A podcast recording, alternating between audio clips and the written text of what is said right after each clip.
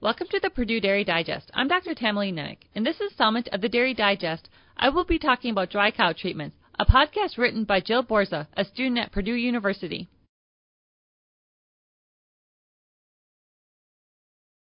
The dry period, when cows are not milked in the two months before calving, is a time when they are very susceptible to mastitis infections. Intramammary antibiotic therapy usage in cows that dry off, subsequent to the last milking of the lactation, can cure existing infections as well as prevent new ones.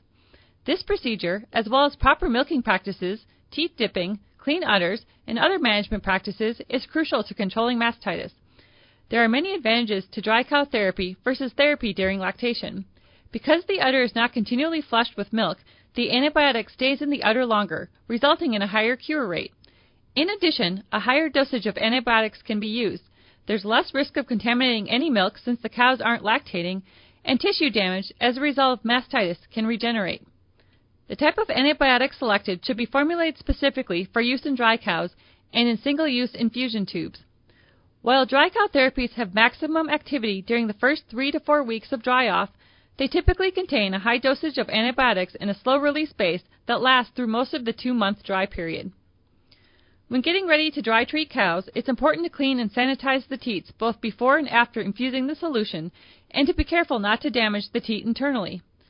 Since judicious use of antibiotics during the dry period can reduce mastitis incidence, less antibiotics will be necessary during the subsequent lactation when the cow's milk is being marketed. Use of an internal sealant solution at dry off can be used to enhance the teat's defense against environmental bacteria. While effective alone, the combination of antibiotics and a teat sealant is considered to be the best course of treatment. Finally, dry cows should be placed in a clean and dry environment and inspected regularly for inflamed quarters.